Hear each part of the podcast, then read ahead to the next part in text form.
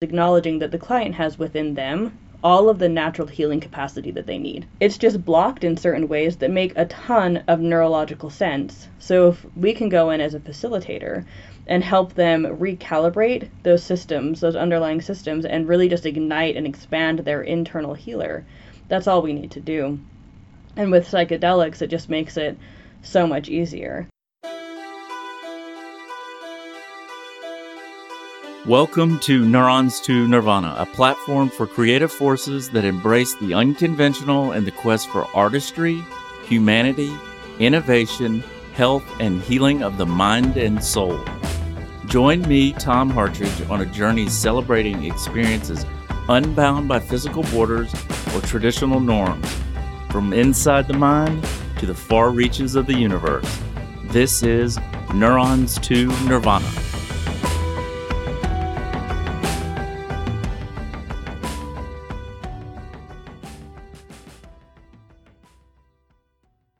In 1986, drug activist Rick Doblin founded the Multidisciplinary Association for Psychedelic Studies, commonly known as MAPS, as a nonprofit organization specializing in research and education.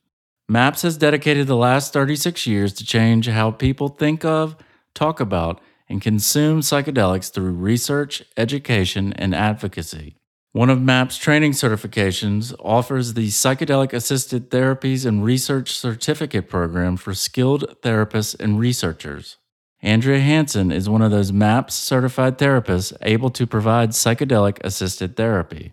Here is a quick clarification MAPS uses the term psychedelic to refer to both the classic psychedelics, LSD, psilocybin, peyote, ayahuasca, etc., and those drugs precisely termed entactogens and also known as empathogens, MDMA, MDA, etc. Andrea is a licensed mental health professional, and I loved our conversation. I always want to present alternatives one may consider for a holistic approach to wellness and healing. This is an excellent point to remind the audience that I am not a doctor, healthcare practitioner, or therapist. I share some personal experiences and opinions about psychedelics in today's episode. Andrea and I talk about the MAP certification process, psychedelic assisted therapy using MDMA, psilocybin, and ketamine, the benefits of recreational, the concerns of therapeutic misuse, and the importance of integration. Andrea has her master's in educational psychology and clinical mental health counseling and is a neurobiological breakthrough specialist, psychedelic breakthrough, complex trauma, and addiction expert. Her career and personal commitment have reshaped the psychiatric and mental health fields. It is my pleasure to introduce Andrea Hansen. Andrea, hey, how are you today? I'm good. How are you doing? I'm great. Thank you for asking. I'm really excited to have you on Neurons to Nirvana because I think your life's work and some of the things you've been involved in recently um, align quite well with my podcast and the audience. If you don't mind, why don't you tell the audience and me uh, a little bit about what you're doing now and uh, so forth? So I am a I'm a clinical mental health counselor licensed in Utah, and I I work with complex trauma. So it's it's a little bit of a sidestep from the mainstream mental health field where they have the D- DSM and the diagnoses. I focus more on neurology, all of the research behind that, with the with the brain scans and how trauma and life experiences impact our, our brains. And then the last couple of years, I've been incorporating psychedelic assistance into the work that I do. And I've gone through the PRADI trainings and the MAPS certification training to be able to really provide some really intensive help for my clients. And you said you started that when exactly, as far as the sitting and with psychedelics? Yeah, so I started learning about psychedelics um, several years ago and really getting into the power of them and, and seeing how throughout almost every culture, healers throughout the world since the dawn of time have been using psychedelics as part of ceremonies. And then I started to dip my toe in with using ketamine uh, as a psychedelic. Um, let's see, that would have been 2019, so right before COVID came and took over everything. So that was my first working with with a client with a psychedelic was ketamine. Now, have you done? Have you tried any other forms of plant medicine or psychedelics since then? Yes, yes.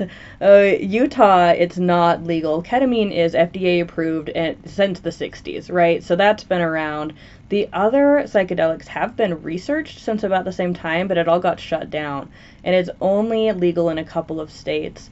So what I'll do is I'll go and I'll spend a weekend in a state where it's legal if I have, you know, three or four people who are interested in and we'll I'll do several days in a row. So it's all one on one, but it's I'll just do several days in a row with psilocybin.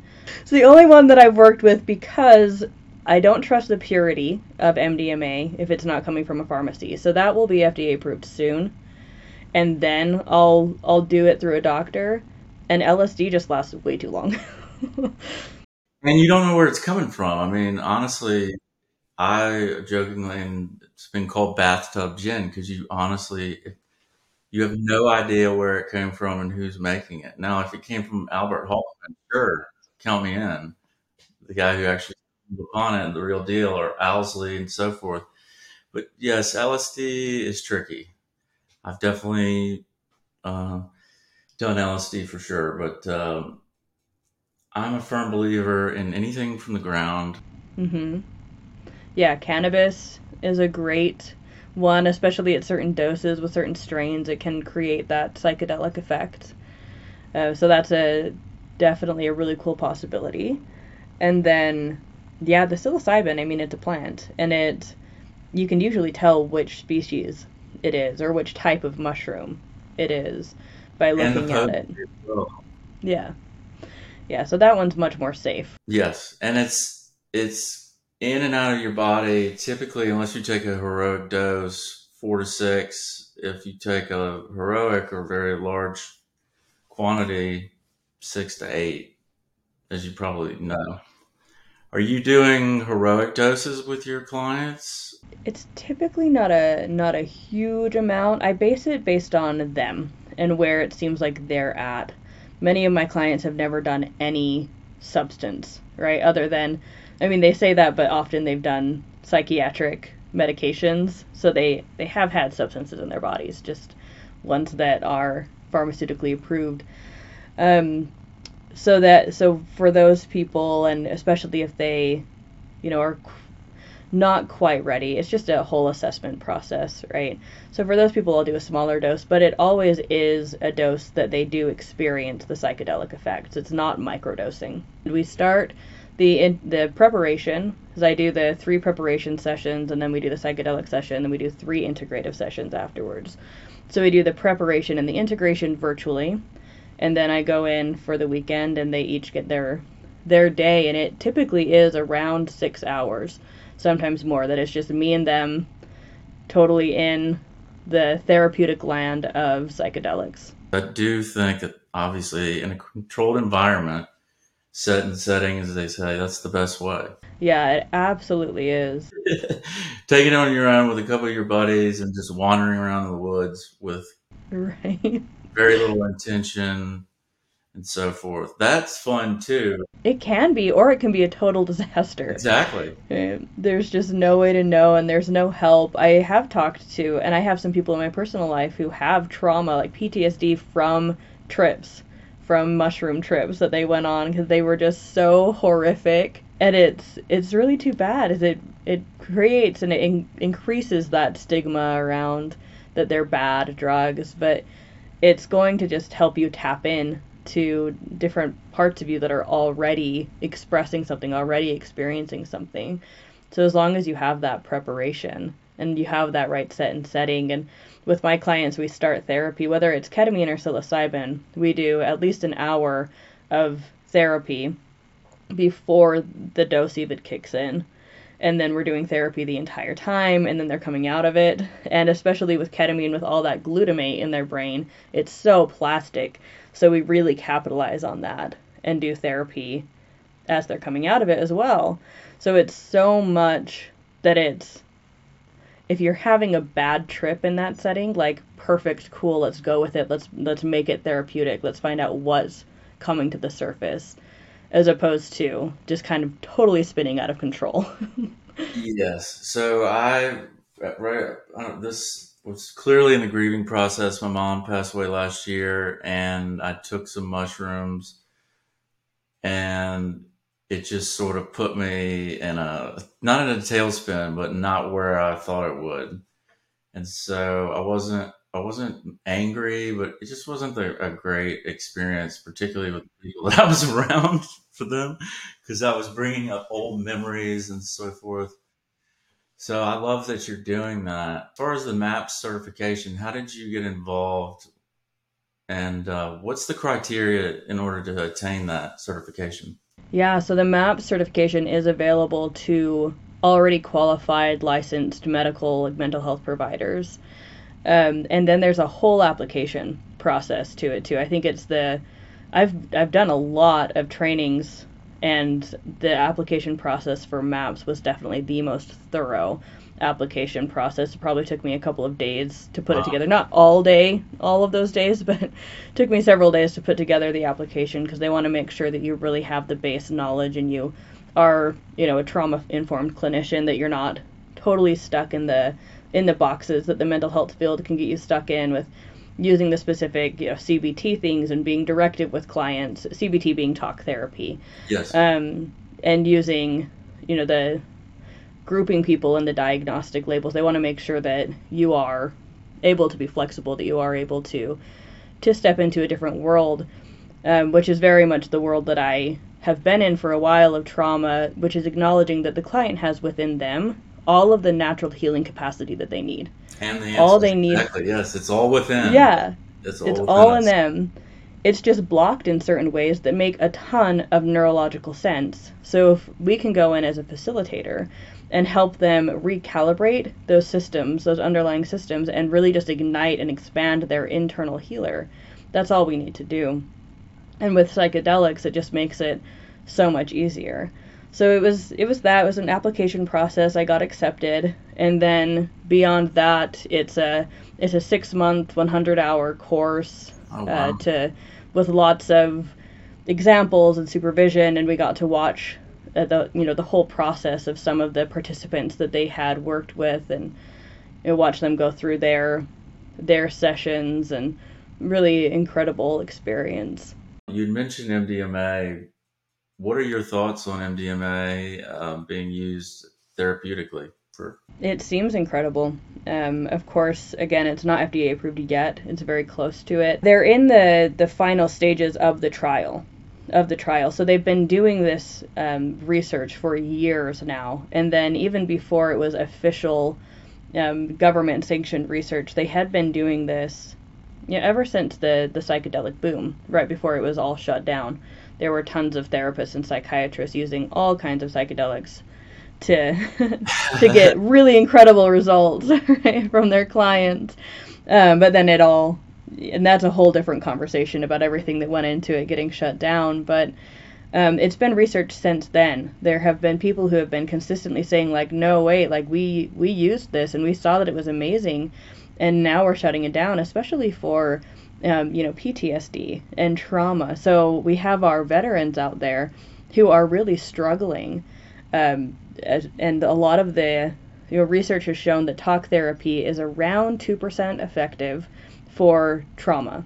Yep. And then medications, pharmaceutical medications, are around 30% effective in general for anything. And then there's more overdose deaths from psychiatric prescribed medications every year than heroin. I so didn't know this, that. Are you serious? Yeah, there are. Wow. It's crazy. They just have billions of dollars set aside for lawsuits, so it doesn't it doesn't touch them. It doesn't matter. exactly. And then there's the whole issue with, you know, companies like Cerebral who are going through investigations right now because they're over pumping out stimulants and over diagnosing ADHD. So there's all of that stuff happening um, that is just not super helpful. And we have, you know, these veterans who are they go out and they they serve the country, they go, you know, risk their lives, sometimes don't make it. And then they come back. And the one treatment that's been shown to be so effective at being able to actually help them is blocked by the government. It's illegal.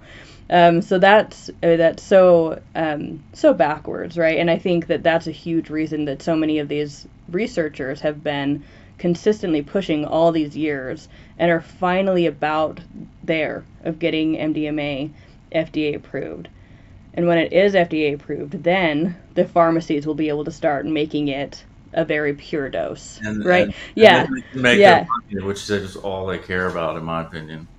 it, absolutely, one hundred. Especially when it comes to the mental health field, like oh, I could go on for days. Uh, well, that's why I was wanted to speak to you because how I was drawn to psychedelics is the fact that around the time I was a teenager, sixteen, my first bout of depression emerged, anxiety. I, I had an anxiety attack, and uh, I must have tried like five antidepressants.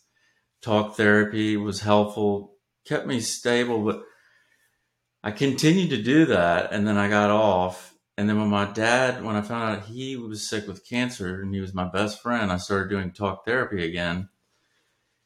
And it was working. And I still have a therapist and have, and I'm to see him uh, once a week, at least twice a week, because my mom passed away last year. And there's all, anyway, that being said, is I got so tired of this trial and error with different types of antidepressants that um, and i was still grieving pretty badly about my dad passing away and i said i got to do something i got to go so i went down to south america and did ayahuasca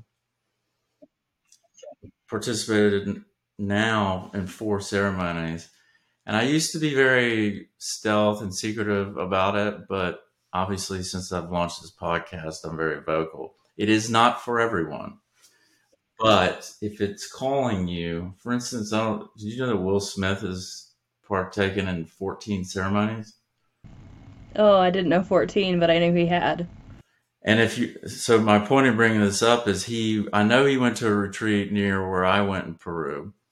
And if you don't, and of course he's had tabloids on but if you go and you don't address the real problems, it's not going to, these aren't miracle drugs, much, mushrooms, none of this, but these are tools that we can use to help us go in the right direction and heal each Oh, and yeah. every day. They're Um, catalysts for sure. Yeah, yeah, for sure. But the thing is, is uh, family members, some friends are very incredulous about you, Thomas. Tom, I don't, I don't think you should be doing that. They're because of how we've been programmed by the pharmaceutical company and society, and of course the, the legal system. A lot of opportunities are laid, you know, not there for people. And so I really do feel we're on the dawn of something special. Lots of cities are decriminalizing, as you know, psilocybin, Denver, San Francisco, Oakland. Like you said, there's a huge epidemic with all of these men and women who've served for us coming back from Afghanistan, Iraq, and so forth who are seriously struggling. And I think finally the government is realizing, okay, let's let's see what else is working.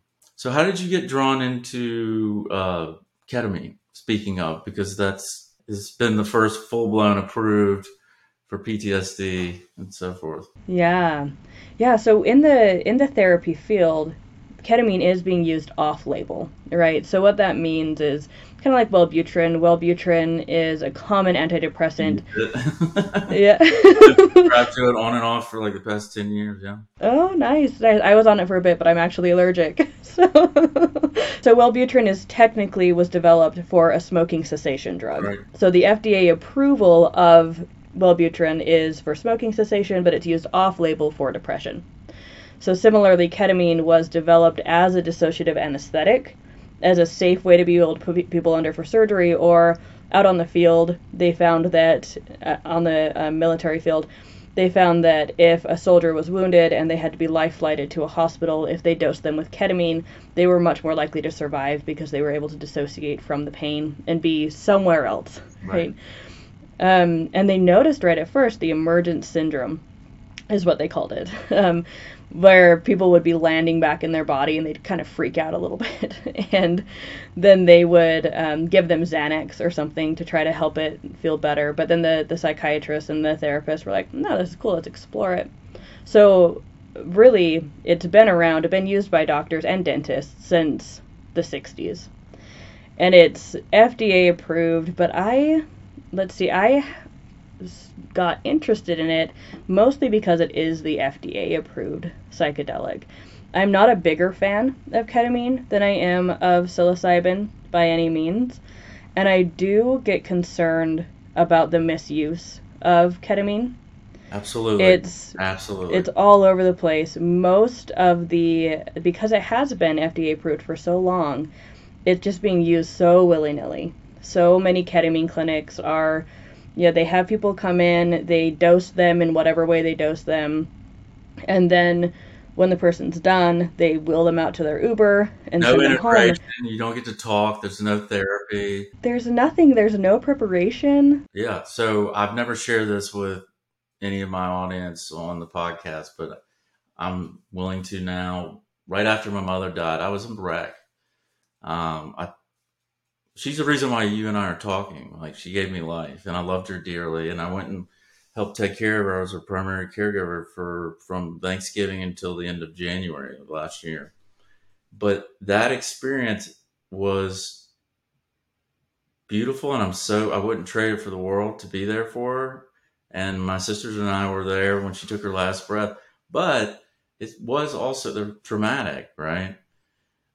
She took her last breath, which is beautiful, and then there's some things that that just memories that sort of trigger around that time, and so I was in a serious funk, and I came back to Austin, and I did a six session, and that experience was positive in some ways, but it is a such a dissociative drug that if you're in a bad spot or you're spin, spin you know, tail spinning into some sort of idea and you can't get out, they have no idea, or a lot of these clinics. And so, have you tried it legally?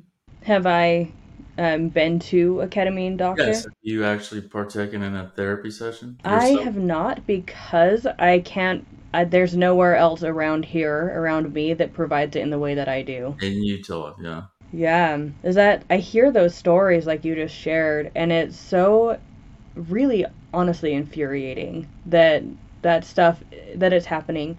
And sometimes even worse than that i've i've heard from a woman who the clinic didn't have any more beds or chairs available so they took her to this back room and she laid on a table. So and they, her brother was with her. Right? They dosed her. They left the room and she started having a seizure. Oh, and her brother couldn't find anybody to come help her. And so luckily she's okay and she survived. And at the end, they wheeled her out to her chair, to her, to her car, and and that was it. And you you hear these things, and it's like, oh my gosh, I really hope that the irresponsibility of ketamine clinics doesn't get this psychedelic boom shut down. That's a concern of mine. It's a major concern of mine because it is legal and it's becoming a booming industry. And the one that I've been to, I'm pretty sure it was a formerly a dentist office, and it just had this stale feeling and no, ugh, and they, that's they awful. I well, they put on like beautiful scenery, but oh, that's nice. I mean, I had all this stuff in within me that, and I'm sitting there just all bottled up, disassociated. Oh know, my gosh, experience, and I didn't have anything. So when I got picked up by my girlfriend, I couldn't even express what the hell had happened, right? Yeah. It was mind blowing in, in, a lot of ways, but it's not. What is your opinion about it as far as a psychoactive and being placed in the other with the other plant medicine and MDMA? It is interesting the placement of it within. I think that it does belong within that sure. spectrum because you you know you you're somewhere that's not in you. You're having these hallucinations a good amount of the time. Um, but it is much more aggressive. It's, you know, with other psychedelics, you like step into it like you're stepping into a lake. And with ketamine, it's like this tidal wave just knocks you over. Exactly right. I mean, at least with psilocybin, it's gradual. It's not just like boom. With ketamine, when I did these infusion therapies, it was just like a wave, like, and I. One of the times I thought, uh, "Is this it? Am I dying? Am I going to come yeah. back?" And that's a common experience that that a lot of times clients aren't warned of. You might think that you're dying. Yep. It happens a lot. Three of the six times I said out loud, "Am I am I dying? Is this the end?" And did oh, anyone respond? I'm here, huh? No, they just there needs to be a therapist. So if the, if these people are going to open up these shops, they have to have a therapist with them. That's why I'm so glad that MAPS the MDMA will only be FDA approved within the MAPS protocol with MAPS certified doctors and MAPS certified therapists. And that is how ketamine should be as well, because it can be beautiful. It can be an incredible process, and and it's a one-time thing, tops three-time things. People shouldn't be going in for ketamine session after ketamine session after ketamine session. It's you can just get like the most incredible results with doing the proper preparation with one as long as there's really the and I so I'm the type of therapist that I don't do talk therapy. I do the EMDR, IFS, breath work, body work, all of that kind of stuff. So if you wrap it really nicely in the right kind of therapy, most clients do like one, maybe four a year, right? Like seasonally. Um, and or they'll come back when they're reaching this next point in their life that they they find that they're really stuck and everything was working well for a while and they want to push through. So sometimes it's a year or two years later that they're like hey i'm ready for the next one. But it's not like hey let's just hook you up to this machine. You're going to completely dissociate out of your mind. Okay perfect. Now give me like $500 no no. 500 try like 2400 Oh my gosh. well, no. So I guess math wise, that roughly breaks out the same. But where did do you have any idea where these clinics came up? Where you have to do six at a time, like because that's that's a bit much. like it is. It is a bit much. Have you read the ketamine papers? I have not. That is, yeah, really good book. It's a compilation of a lot of the old research done with ketamine, and there's some protocols within the research where they did six, and there's some protocols within um, more modern research where they're they're testing it out without therapeutic intervention, where they show six for like the suicidality and stuff. But the results of those research, it's not great. It doesn't show that it is more effective than the placebo. So the ketamine just by itself is like mostly any other psychiatric medication, which is that it it's not more effective than the placebo. And not to mention, if you had no experience in that realm of psychoactive drugs, psychedelics, it is sensory overload. The one that I went to, they made me pay twenty four hundred, no refund. So after about three or four sessions, I said, "Time out. I, need a break. Like this is this bit much here." And I, I did take the, I did do them all, and there was value, but I really think there would have been much more positive results, and it would have been way more profound if I had some formal integration and a therapist with, with me. Oh, definitely. I would, was picked up, and my girlfriend, she was listening to me talk about positive things. I was clearly like, yeah, yeah, but gibberish because they only let you sit there and sort of get your faculties back and then okay your your girlfriend's here? Perfect next. Yeah. Oh that's just so heartbreaking because it really can be just so much more especially as you're coming out of it. You know if they just send you home then so so glutamate is most often associated with the craving in addiction right? It's this it's a very strong, very deep chemical. It helps the brain form an idea of the foundations of life, what is important, what isn't. It helps neurons fire mo- more, and um, so it makes the brain much more plastic.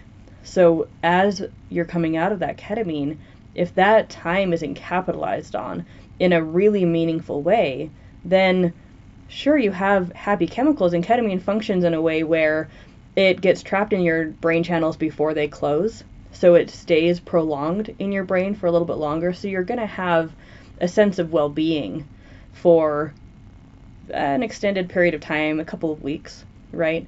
But if you just go home and you just go back to your regular routine, or especially if you go back to like not a super great environment, nope. like that's what's being solidified in your brain in those really, really crucial moments right after the ketamine treatment. And so it's counterproductive in so many ways. Yeah, because what I will say, and that, that's why I was willing to try it, particularly since it's FDA approved and legal, is that I read about the glutamine and that fascinated me. And uh, what was the main reason, catalyst as to why I wanted to do it. But from my own personal experiences, it really did extract a lot of my negative thoughts and feelings that I'd had been carrying that I'd forgotten about. And that was a positive part. But the negative part was I was super excited, but I was, I already said I was talking gibberish. like I couldn't have somebody sit there with me, record what I was trying to say, the feelings I was expressing.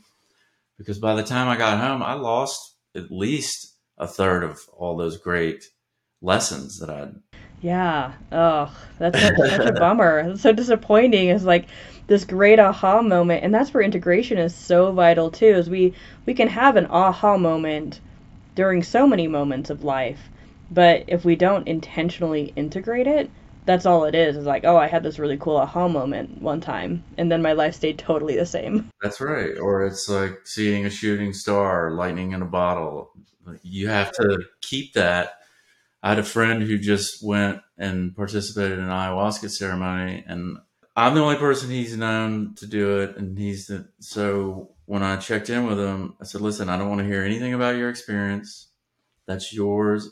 I want you to absorb it and continue the integration with your retreat, the people there, and you don't have to write a novel, but just try to write down, even if it's just catchphrases. You know, it doesn't have to be paragraphs, just so that you can remember these things, right? Because it's so important. Otherwise, sometimes it, that's why it's not. And these people will have these profound experiences, including myself, and then they go right back into the mix of their old work, lives. Yeah, and then and then what was I mean it's still a cool experience. It's still like, oh yeah, like that was really unique and really fun, but it can be so much more. It has the potential to be just incredible. And I was fortunate when I did when I was in Peru and did my third ceremony, I wanted to see my father. But uh the message was he can't showed up he was a lawyer, so he wore a suit to work all the time he showed up for a nanosecond and it was almost like Mother Aya said, Nope, we're going this direction. But it gave me the strength to go. It, the message was uh, go be with your mother. I didn't know why or what that was all about. Yeah. And I, I went down to South America without telling her or only a couple of my friends. But when I talked to her, she I was so afraid she was going to be pissed. But when I told her about the experience, she was so thrilled and supportive. Well, that's awesome. And the sad thing is, it was it was like 13 months later that she passed away. But the message was, look after your mom, re-strengthen your because I'd moved from Savannah to Austin, so it's not like we were close by. That's an incredible experience.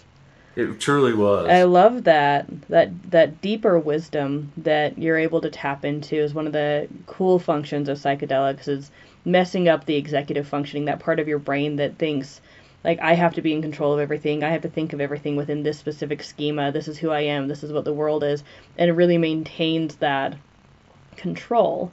Mm-hmm. The psychedelics help to remove that, and then we have to trust in something deeper. And something deeper in us seems consistently to be connected to something deeper in the earth, in the energies surrounding us, in a deeper knowledge of, you know, a deeper, more ancient, universal something, right? It seems to be a pretty consistent experience. being able to tap into that deeper, more ancient wisdom of for whatever reason I need to spend more time with my mom. I need to go connect to my mom and just trusting that is that's incredible. So you left or have you left the traditional therapy profession entirely or kind of i'm still licensed um, i don't diagnose i won't diagnose for multiple different ethical reasons. Um, so by proxy i don't work with insurance. And then outside of it's the dirty secret for all therapists. I've had one who you don't like the they don't pay you all enough and it's a hassle to deal with all that particularly if you're a sole practitioner. Oh yeah. Oh insurance is awful.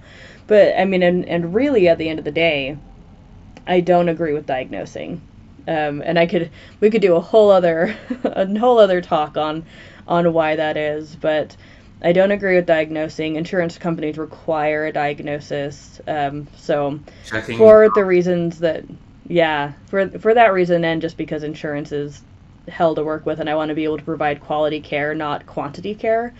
Um, I don't work with insurance at all. So in that way, I'm outside of mainstream mental health. I do maintain my license, and all of the trainings that I am able to access um, are through my license. So I wouldn't be able to be MAPS certified if I didn't maintain my license, and I wouldn't be able to. I've gone through trainings done by you know, Dr. Bessel van der Kolk to become more trauma specialized, and I couldn't do those if I wasn't licensed. So I do maintain it for those reasons. But I do also offer coaching, so I have a separate business oh, that okay. is a coaching practice, and that allows me to be able to work with people in different states other than Utah because the the therapy license is only within the state that you're licensed in. Okay. Is there something? Was it the insurance? Anything else that was a catalyst that sort of made you want to leave the traditional form? It was the culture as well. At the and in pretty much every clinic that I worked at as a therapist, the goal, uh, what made you a good therapist, was client retention as opposed to client progress and that did not sit well with me at all. Uh, the the therapy environments are very surprisingly toxic, um, which you wouldn't think you wouldn't think they would be, but they really are. Um, you know, supervisors using their therapy skills to try to control and manipulate uh, the therapists that are below them or clinical directors. Just um, and a lot of therapists just are not able to take care of themselves between working, you know, seeing 12 clients a day, bringing home 40,000 a year, like. And it takes a toll on their body and mind, so they just they're getting worn down. What I'm what I'm very inspired by, because even here in Texas, in Travis County, there's a network surrounding areas of therapists who are meeting about psychedelics and and focusing on the integration part, right? Because it's not legal here, but you have all these people who are like, "Oh, I want to go to Costa Rica to do ayahuasca," and they have no idea what they're getting into, and then they come back, and it's not quite working out the way that they thought it would because they don't have the proper support system. Oh, totally. Yeah, and I think that's that's huge to be able to, as therapist, at least offer integration.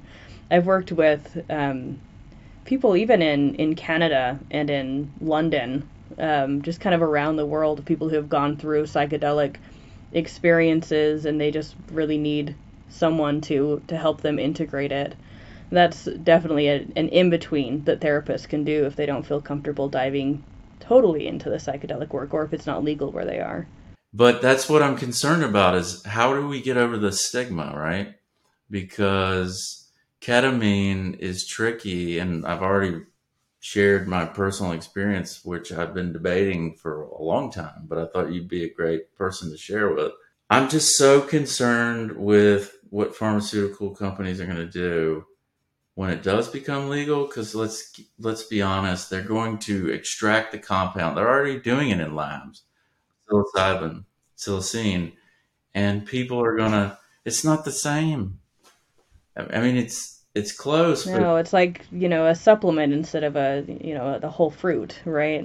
Like there's other components that we don't understand, and there's a there's a difference in mentality there, right? Where sometimes with the pharmaceutical companies and with the white coats, there's some sense of ego of of um, you know we know everything that we need to know and so we're going to just figure it all out whereas with psilocybin part of the point is a deeper trust a deeper groundedness and saying okay there's stuff that we don't know that we don't understand and we're going to allow this uh, you know this mushroom that grows organically all by itself we're going to allow it to show us um, we're not in control here and that it is you know, who knows what will happen. So far with marijuana, it seems like they've haven't completely taken away the plant from the experience in some ways.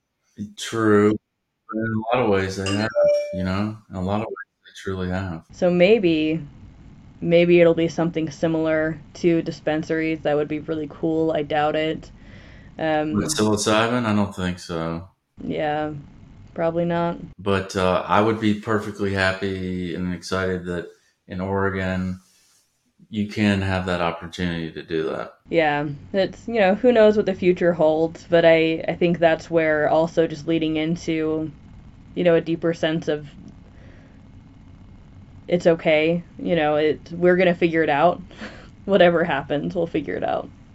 And that's the that's the ironic like that's the irony all this is my family and some friends they're very skeptical and incredulous about me doing this. But I've tried seven or eight antidepressants, and I'm at the like I ayahuasca. I was literally nothing is working. I'm willing, to, and that's what they need to look at is okay. He really wants to improve his life, and he's working on himself. Not that, oh my God, what is it? I, what is that? I, that's well, guess what?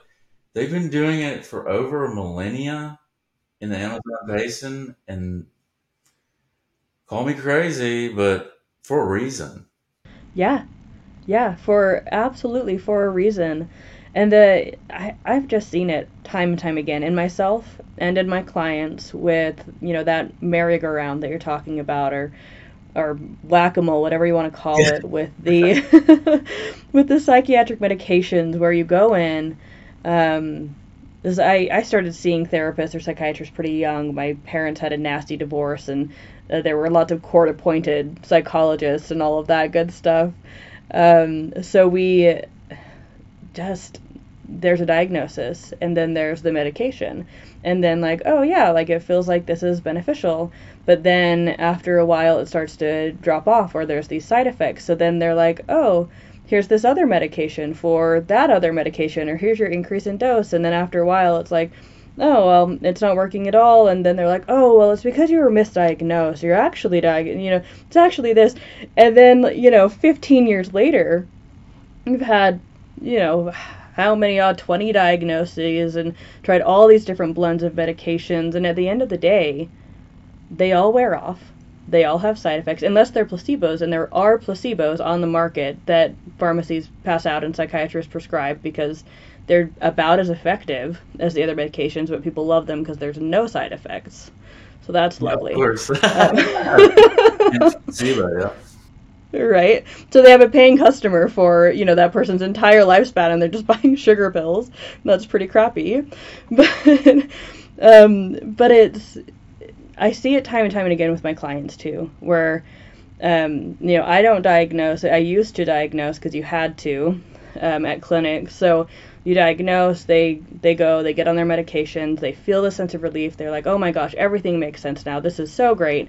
And then over the next couple of months, everything declines again, and it's it's just constant. But then you know now the way that I work with my clients, typically I have a client for three months and we really get in, we dig in, we do the work. Sometimes they they do the psychedelic assistance, more often than not. Sometimes they don't want to do the psychedelic assistance, and that's fine too. But we we just go in and we recalibrate, and then they go live their lives, and it's not like you know they need to develop a dependence on me. It's not like they're chronically ill for the rest of their life, and you know. And I think that there is a role for a therapist kind of consistently in life to be a non-biased person to check yourself against. Yeah.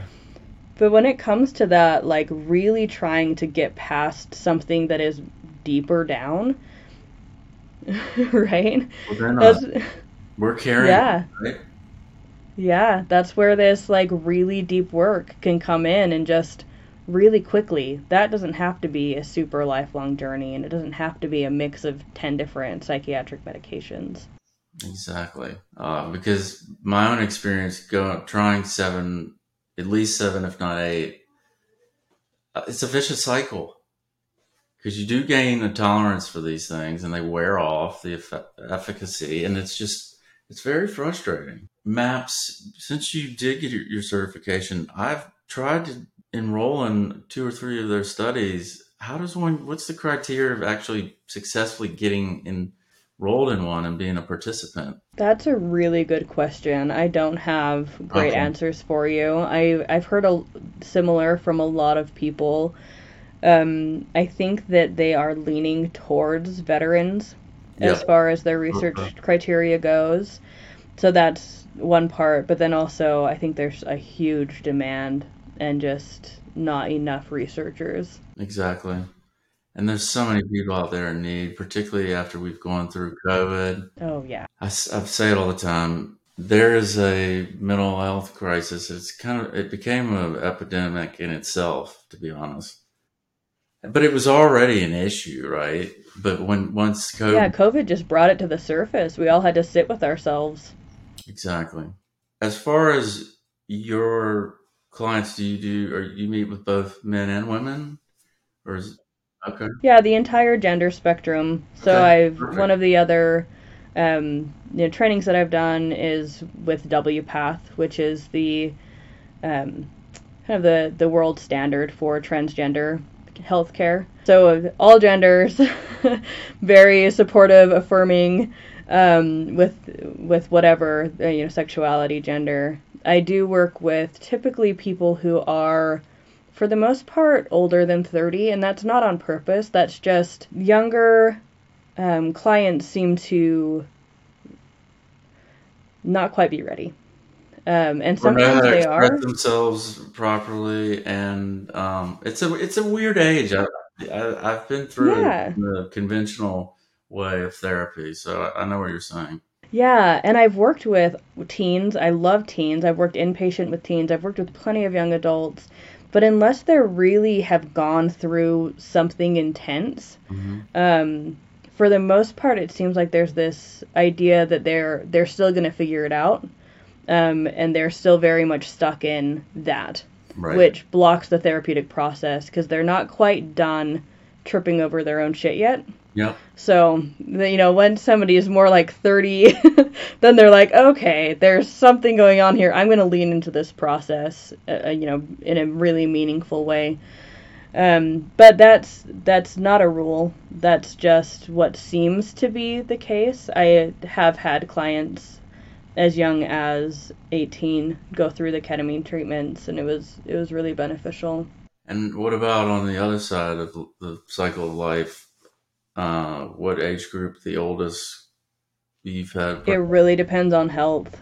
Is the the the main factor, right? We don't want to be in a situation where, True. especially with ketamine, because it is so harsh on the body, um, that is more health dependent. Psilocybins, there's a little more wiggle room. Yeah, and I was had psilocybin in mind because it's uh, Michael Pollan's four part series on Netflix.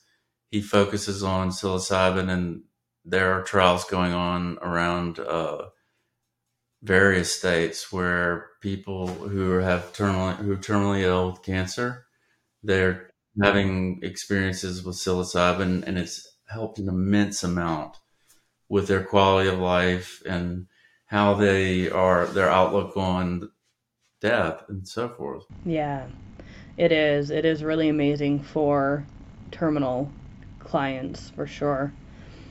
Really incredible. Um, but yeah, and there's a level of open mindedness that often isn't available in the um, probably above 65 crowd. So I'd say that my clients tend to be between 30 and 60. However, there are always exceptions to that rule.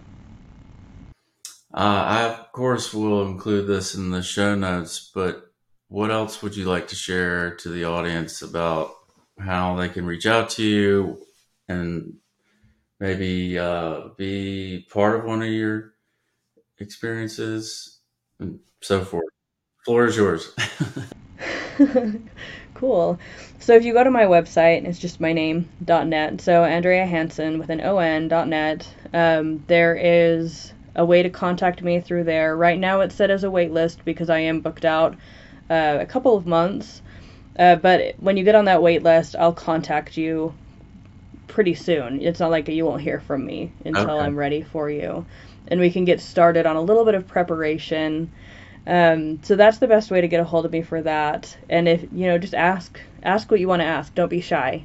So if you if you have a couple of friends who all want to do this and Does yeah. something come to mind, Tom? well, no, of course, uh, because I'm a, I talk about it all the time. Like I would say, a third of my episodes are about plant medicine, psychedelics. Yeah, I have a lot of friends that ask me, "Who should I talk to? Where where is a safe retreat?" And yeah, of course. Oh yeah. oh, for sure. Yeah. yeah I there is so much interest. Like, yeah, don't be shy at all. Um, and we can talk about you know how we could make it happen for you, whether you know, I come out to you, or if you want to do ketamine in a very specific way, you coming out to me. Um, there's lots of different options, so just reach out. Uh, and then as far as integration as well, so I, I typically will just do the full protocol. Mm-hmm. But if you are just interested in integration, just ask for that as well.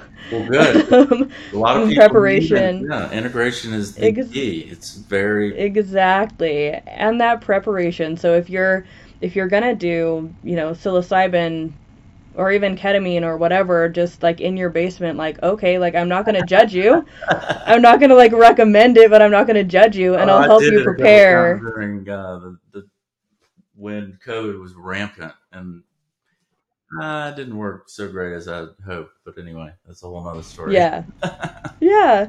You know, for whatever reason, if you're just if that's how you really want to do it, or it's, if it's a financial thing, like all right, okay, so then I can help you with preparation. I can help you develop the set and setting. I can help you with integration. Right. right?